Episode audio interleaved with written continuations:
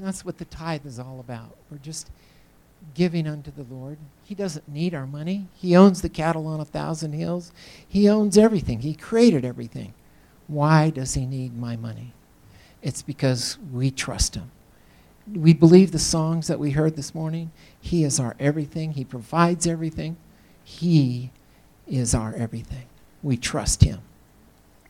If the ushers will come forward. Father, we thank you so much for allowing us to worship you. We thank you so much for everything that you've done for us. You are our provider, Lord. We trust in you. Father, we thank you for this offering that we're giving today. We thank you that you're going to use it to your glory and that you will provide everything that we need. We trust you and we love you. We thank you in Jesus' name. Amen. Amen.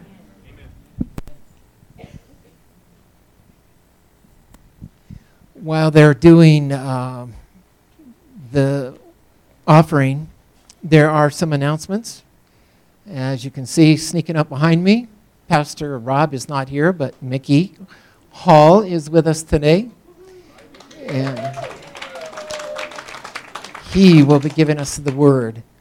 Coming up on July 21st, we have the First Steps program, which is the beginning of our membership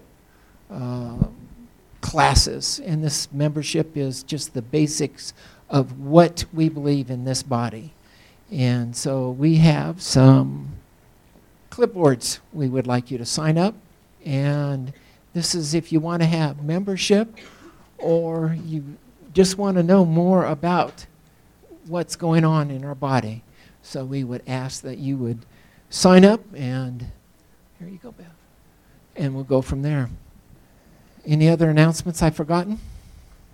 I can't do it. Okay. Your name? Jack. Laura, thank you. Jack said, this is hard for me. His sister, Laura, had heart surgery, and he had requested prayers.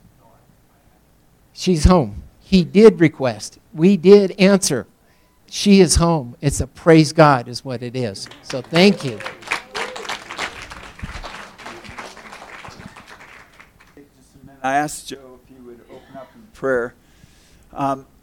And Julie was sharing that she really felt like that God wanted to do some healing this morning. So if you feel like God wants to touch you this morning, I just want you to stand up. And I want people around you to lay hands on them and pray for them, okay? So anybody who's standing up, put hands on them and pray for them. And we're going to pray for Rob and Shannon and Zach and Jesse and all the people from church who are out doing ministry this morning. So I asked Joe to lead us in prayer. Father, thank you so much for this opportunity to once again praise you. Father, we would ask for your healing to touch us today, Lord, that these people have come forward. They're bold. They trust you, Lord. They need your healing, Lord. We ask that you would heal them in the name of Jesus. Father, we'd ask that you would be with our missionaries that are in Mexico today, Lord, that you would lift up Rob and Shannon and Elise and Jesse and watch over them. Give them words of wisdom, Lord. Give them understanding. Help them to acknowledge you more and deeper.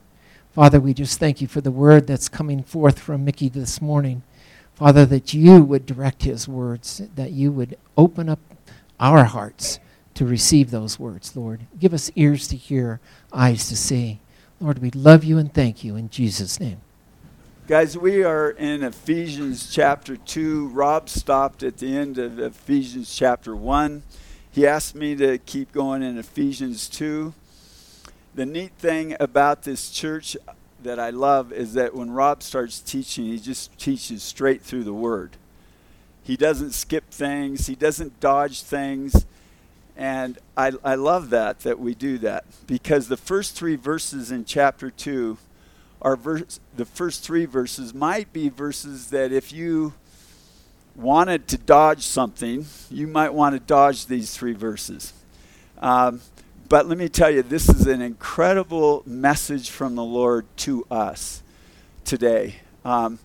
Because he takes something, I'm telling you, when I first started studying this, I was stuck in the first three verses for a day and a half. Couldn't find anything, nowhere to go. I was like, Lord, what in the world would I teach from this passage? And the Lord started speaking to me. So I've asked Mike Gray to read the first 9 verses. We're going to read Ephesians 2, 1 through 9. That's where we are. And you have quickened who were dead in trespasses and sins, wherein time past ye walked according to the course of this world, according to the prince of the power of the air, the spirit now worketh in the children of disobedience, among whom also we have conversation in times past in the lust of our flesh, fulfilling the desires of the flesh and of the mind. And we're by nature the children of wrath, even as others. But God, who is rich in mercy, for his great love wherewith he loved us, even when we were dead in sins, hath quickened us together with Christ. By grace ye are saved, and hath raised us together, and made us sit in heavenly places in Christ Jesus, that in the ages to come he might show the exceeding riches of his grace in his kindness toward us through Christ Jesus. By grace ye are saved through faith, and not of yourselves. It is the gift of God, not of works, lest any man should boast. Amen. Amen. Worthy is the Lamb, right? The Lamb is worthy. And in here, when you start reading, as a teacher, I always had kids answer who, what, why, where, when questions and how. And in the very first verse it says, and you were dead in your trespasses and sins. And I was thinking about my life before I knew the Lord. I was going, was I really dead? Was I dead in my life? You guys ever think about what it means to be dead in your sins? Dead in the box, gone, dead. And I was like, was I dead? Are men dead today in their sins? Is this world full of deadness and sin? And this is where I got stuck, because when you start looking this stuff up, you're not going to like what you find, right?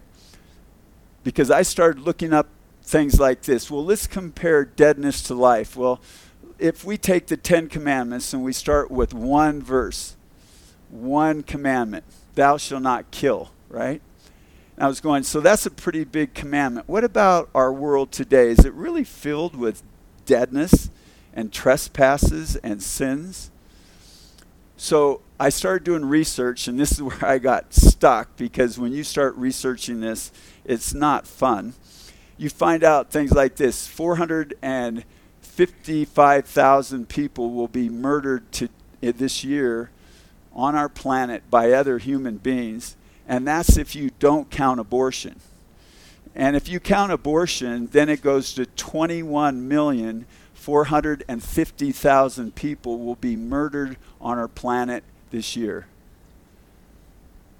And you go, that's pretty dead, isn't it?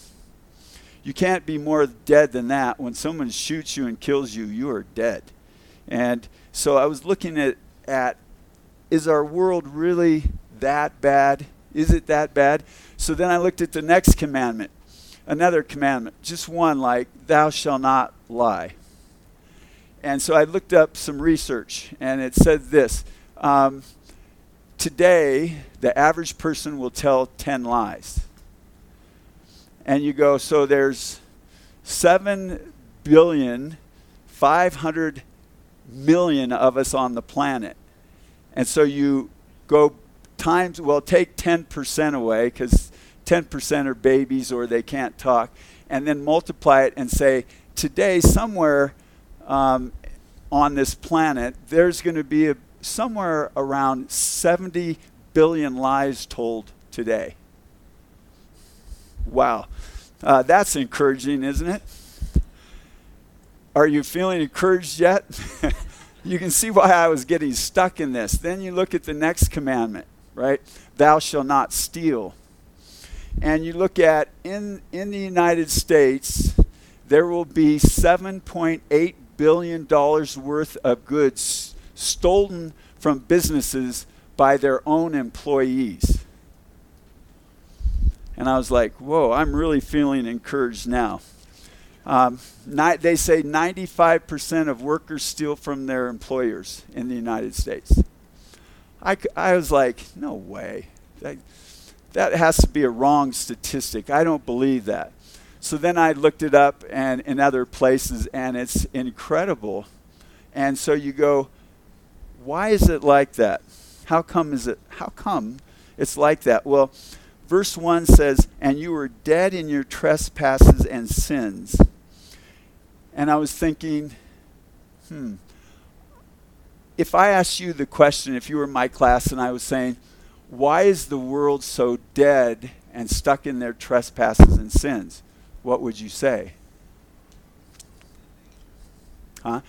Good. It says in here that it actually, in verse 3, it says that it's part of our nature. That's our nature. I was like, well, I hope not.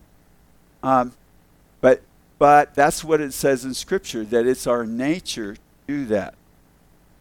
And as I'm going to do something, I'm going to read a lot more out of my notes than I normally do, because I felt like the Lord directed me to study some things, to tell you guys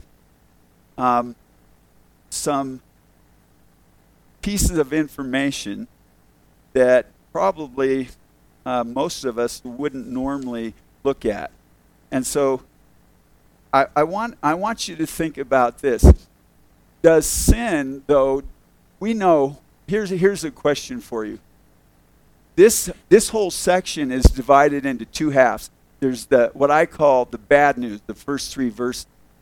But then in verse 4, it says, but God. I'm always like, ooh, I'm thankful for that verse. But God. But God. In these verses, he connects verses, the first three verses are connected with verses 5, 6, 7. And he connects them together, and Paul does that in a way that he shows us what God's plan for evil is. Do you guys know that God has a plan for evil? Most of us could say that plan in one word, couldn't we? Or two words. We could answer God's plan for evil in two words. The cross. Couldn't we? It was the cross. That was God's plan for evil.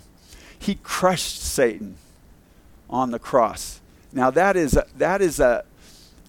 not a human way of doing things, is it?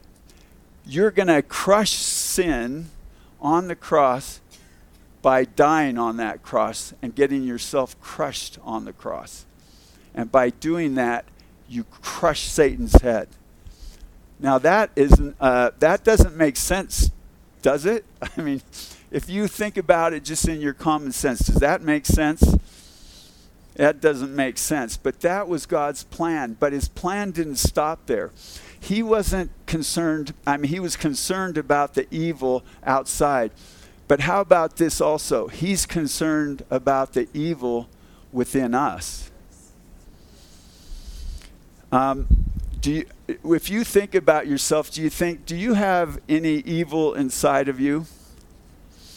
If you've driven a car, most of us could see some evil come out, right? And so we know that within us we have the new nature of Christ, right? But we know that the old nature also exists. And so do you know that God made a plan for dealing with the old nature within us? And so what we're going to look at today is God's plan for him dealing with not only the evil out in the world, because he's going to deal with that. Ooh, he's really going to deal with that. And we're going to go over some verses that would make, if you're not a believer, you might not like some of these verses, because some of these verses are not comfortable. Matter of fact, they are uncomfortable. And so we're going to look at, first of all, I want you to turn your Bibles to 2 Corinthians 4, verses 4 through 6. And I'm going to call on some people to read because I'm a teacher.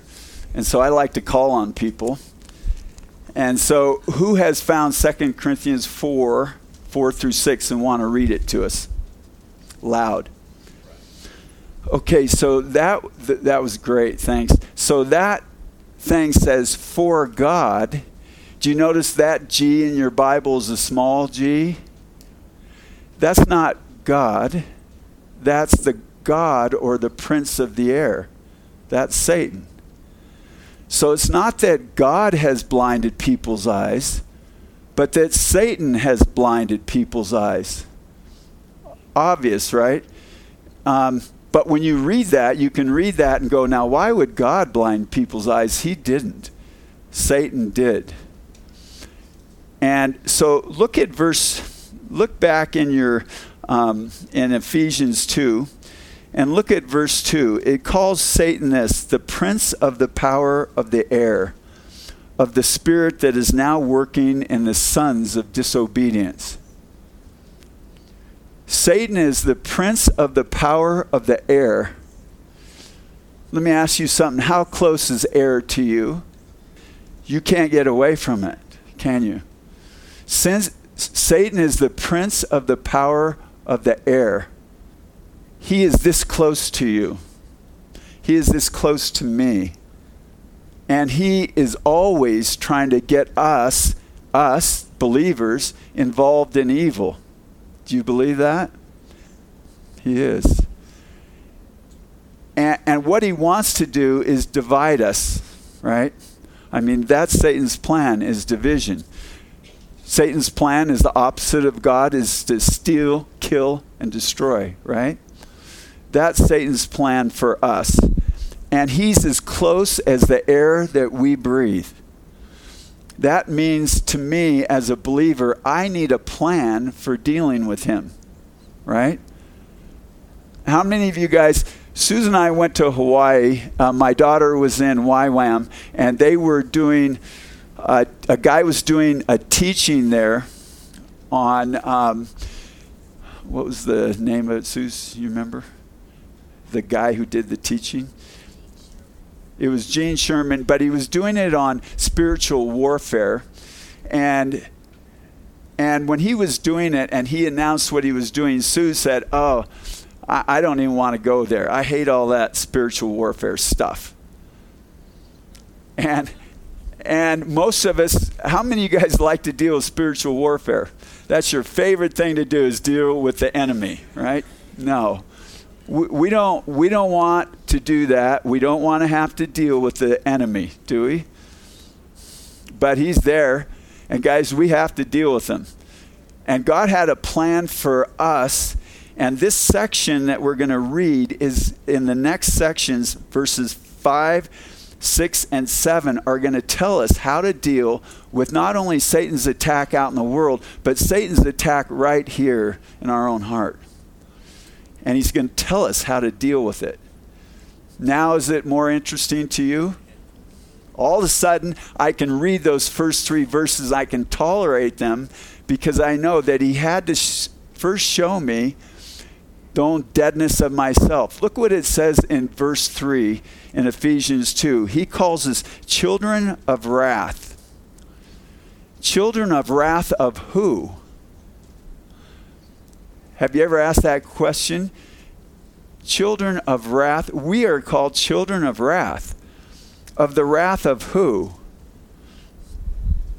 How many of you guys like that question? Of the wrath of who? How about this? Of the wrath of the Lamb. Oh, that is a tough verse. That's what it says in Scripture. Of the wrath of the Lamb. Because this is, God hasn't God extended his grace to us? Thank the Lord for that. God's grace, right? And we're going to talk about how that should affect the evil that comes and tries to invade our lives. So God had this plan, and his plan was this. I think I'm going to send my son to die on a cross. Have you ever thought, what if that was you? I thought this when I was reading this. I was thinking, what if it was me? And I'm laying in the box and I'm dead in all of my sin. And Jesus and God are walking by and they look at me and all of my sin. And God says to his son, would you die for him? And his son says, yes, Father, I will, by the obedience of obeying you. And here's one of the ways that I realized that when I was reading this, you might want to connect these in your Bible. This is what I did with mine. And I'm going to help you do this right now. I'm going to take you through how verse 2, or I'll start with verse 7, because sometimes I like to go backwards. We're going to start with verse 7, and I drew a line to verse 3. You might want to do that in your Bible, and I'll tell you why. Note, I love verse 4. Verse 4 says, but God. So verse 3 says, among them we too all formerly lived in the lusts of our flesh, indulging the desires of our flesh and of the mind, and were by nature children of wrath, even as the rest. So we were children of wrath, but God, verse 7, in order that in the ages to come, he might show the surpassing riches of his grace in the kindness toward us in Christ Jesus. So although I'm a child of God's wrath, he's going to show me, notice what it says here. He's going to show me surpassing riches of his grace. And he's going to show me that in kindness toward us in Christ Jesus. Surpassing riches of his grace. Now, have you guys ever had something that's too big to fit into your mind? Surpassing riches of his grace. It would be like comparing this. It would be like doing this. Who's the richest guy in the world? Anybody know? Jeff Bezos. Good. Somebody knew. Jeff Bezos, how much is he worth? $127 billion. And what if Jeff Bezos came up to you and he says this to you? He says, Robert, I've decided that I'm going to take all of my wealth and I'm just going to bless you for the rest of this life. Yeah. Robert would receive that. He would go, yes, $127 billion just to bless me. Okay. But how rich is he compared to God? Guys, it's like this. I surfed at this beach in Australia called Cumbian Beach, and it has this break that is incredible, but it only breaks a couple times a year. And I was surfing there. You can ride a wave almost a mile, and it is an incredible place. The sand is squeaky clean white. It is incredible. It's the best beach I've ever been on when it's breaking. It only breaks a couple times a year, though. But anyway, if you took all the sand from this beach and put it over here and then took one grain of sand, this is Bezos' money. This is God's money. And he says he's going to spend his riches on you through all the ages. What? I'll receive that. Jeff Bezos can have his one grain of sand. I'll take what Christ has for me. Notice it says, in the ages to come. That means in heaven and for all of eternity, God is going to pour out his riches of mercy on you because you know him. Isn't that but God? That is but God. Yeah. I love this part because I didn't like the other part. The other part was not fun. And so now I watch this. So that was just a connecting verse 7, right, to verse 3. Now let's connect verse 6 to verse 2. verse 2 basically says that you are trapped by the prince of this world if you're not in Christ. Because you don't have the freedom to not sin. You are his. He owns you. Have any of you felt, I don't know if you've ever felt like this. It felt like this to me when in 1973 I was drafted by Baltimore Orioles and they offered me a contract. And when they offered me the contract and I said, what if I don't want to go to Puerto Rico and play baseball in the Winter League? And the guy looked at me, Walter Shannon, he was the lead scout for them, says, when you sign this contract, we own you. And it was the first time in my life I went like this, ooh. I never had somebody say that point blank to me. We own you. You sign this contract. And you know what? I'd wanted to play professional baseball my whole life. But I had just found the Lord, and I went like this. I don't think I want them to own me. I think I'm owned by Jesus Christ. And Walter Shannon was sitting right there, and I said, I'm not going to sign that contract. And he said, we'll double the bonus. Is it money? And I was going, no, it's not money. You don't have enough. And he looked at me and laughed. It was like, we don't have enough. The Baltimore Orioles, we have enough. He goes, we'll double it. He was talking about going from a $40,000 bonus to an $80,000 bonus. And he's just going to decide it in a blink of an eye like that. And I looked at him and said, you don't have enough. And I guess I'm not going to sign this contract because I really don't want you to own me. And it was the first time in my life that I recognized that someone owns you. You are either Christ or you are Satan's, and there's no middle ground. There isn't any middle ground in that. But this is, and I always thought this later, after I found Christ, I said this to myself, why would someone in the world let someone else own them? Because this is what Christ is going to do for you. Christ is going to do this. It says in verse 6, and he raised us up with him and seated us with him in the heavenly places. So what did he do? He took us from captivity with Satan and he raises us to the heavenly places with Christ. This is too much for my little brain to handle. I don't think in these terms. So let me take it down for a different level for some of us who have a smaller brain like me. It would be like this. Susan and I lived in Seattle, and when it rained, which happened a lot, they had all these slugs that came out, and they moved around on the ground in their own slime. And I was thinking, that's what this is like. If you're owned by Satan, it's like moving around on the ground in your own slime. But Christ is going to seat you in the heavenly places, and this is what this is like. Isaiah 40:31. But those who wait upon the Lord will renew their strength. They will mount up as on wings of eagles.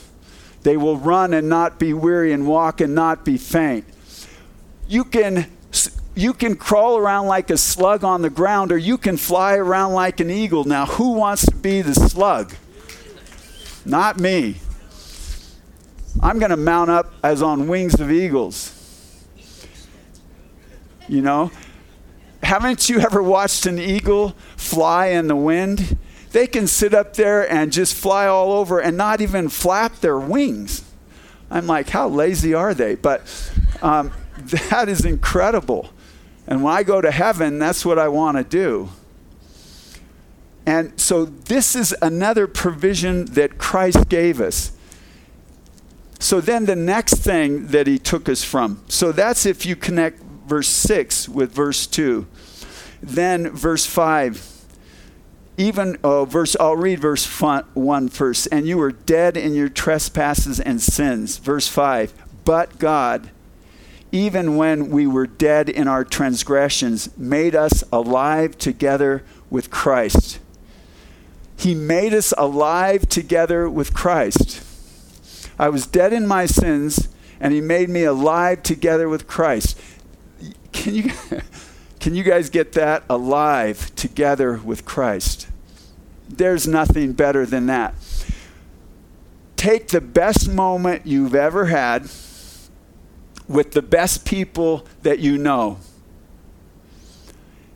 and it won't even compare to being alive with Christ and dead to sin. Because when you're in heaven, you are going to be completely dead to sin and completely alive to Christ. And then he's going to take the riches of his grace and pour it on you for the rest of eternity. Woo! Yeah, I can go for that. I can receive that. Because to be alive with Christ is literally to be dead to sin, isn't it? If we are alive to Christ, we are dead to sin. And when I was looking at these passages, I was saying, okay, well, how does 8 and 9 connect to all the rest? So 8 and 9, for by grace you have been saved through faith, and not of yourselves. It is a gift of God. We don't even have to do anything. And we can't earn it, and we can't deserve it, because it says in Scripture, our best works are like filthy rags before the Lord. We can't earn it. He gives it to us freely. And so he gives us grace, his grace that abounds. Okay, so what is grace? Somebody tell me, what is grace? Good. Unmerited favor. So when he went to the cross, wasn't that unmerited favor?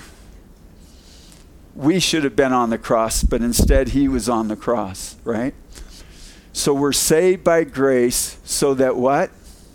No man should boast. So that there shouldn't be a reason why we say, well, I'm really a pretty good person. Oh, that's dangerous. You're really a pretty good person? You missed the first three verses in here, right? Because all of us are saved by his grace, that none of us should boast. So we get to, here's the things that we get. We get to be free from our transgressions, alive in Christ. We get to be set free from Satan and his schemes, and we get to raise up on wings of eagles. And then instead of being children of wrath, we get to spend eternity with him forever, alive to him and dead to sin. Wow. Now that's awesome, huh? So this is why sometimes when you read Scripture, you need to work through some of the verses that you don't like, all right? Because I didn't like those first three verses. I was stuck for a day and a half on those. Like, where do I go from here? And then the Lord started showing me, but God. And we had gone through something with Susan's aunt where she was in a hospital, and she literally was, she had a thing, she had a loop in her colon, and they did a surgery on her and took the loop out, and she should have recovered from that easily. But she's 84, and at 84, you don't always recover from things easily. And so then she went into, she started having problems. And pretty soon, she had problems, her lungs collapsed, and then they had to put in a trach, and they had to put in a G-tube. And everybody was saying to her uncle, you need to just let her go. And her uncle was saying, but God. But with God, anything is possible. God raised her up. She's now at home, doing the cooking, doing the cleaning. God raised her up. He just experienced the same thing. God raised her up.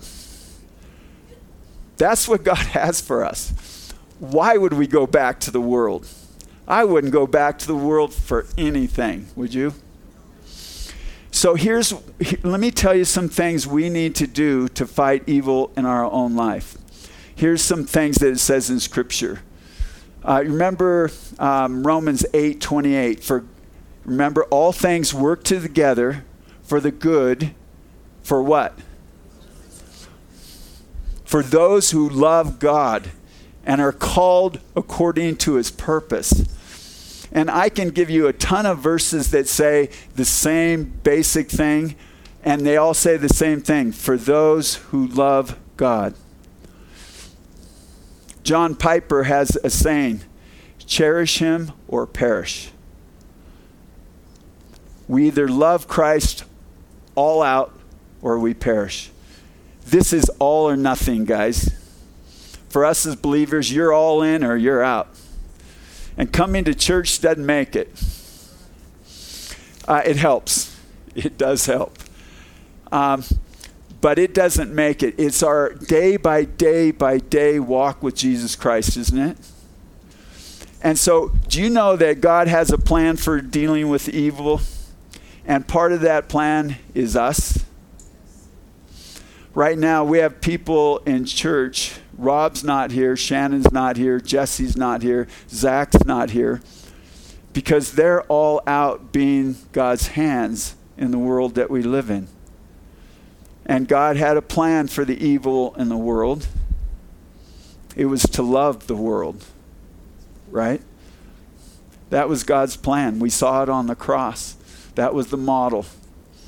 And so he gives us a model. And he says, love me with your whole heart. That's all I want from you. Just love me, be all in. Don't hold anything back. It says in Scripture, let your love be uncorruptible. I would say this to myself when I feel like Satan's trying to tempt me. I start to say to myself, love uncorruptible. I'm going to live in love uncorruptible. Let's close in prayer. Lord, we pray that the evil in this world, Lord, we know that you have a plan for it. We see it in Revelation 6, Lord. We see it all over Scripture. We see it in Matthew.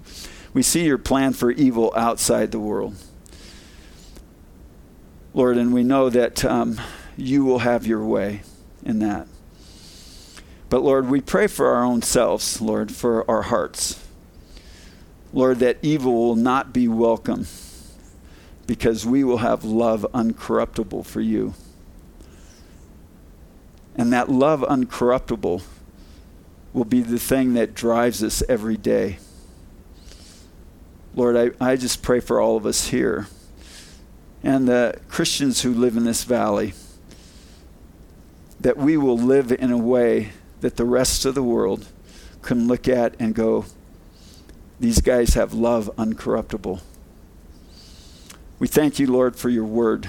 We thank you for the fact that you didn't leave us dead in our sins, nor trapped by Satan, nor in your wrath, Lord, but you had a plan for all of it. And we give you all the praise because the Lamb is worthy. In your name we pray. Amen. Amen.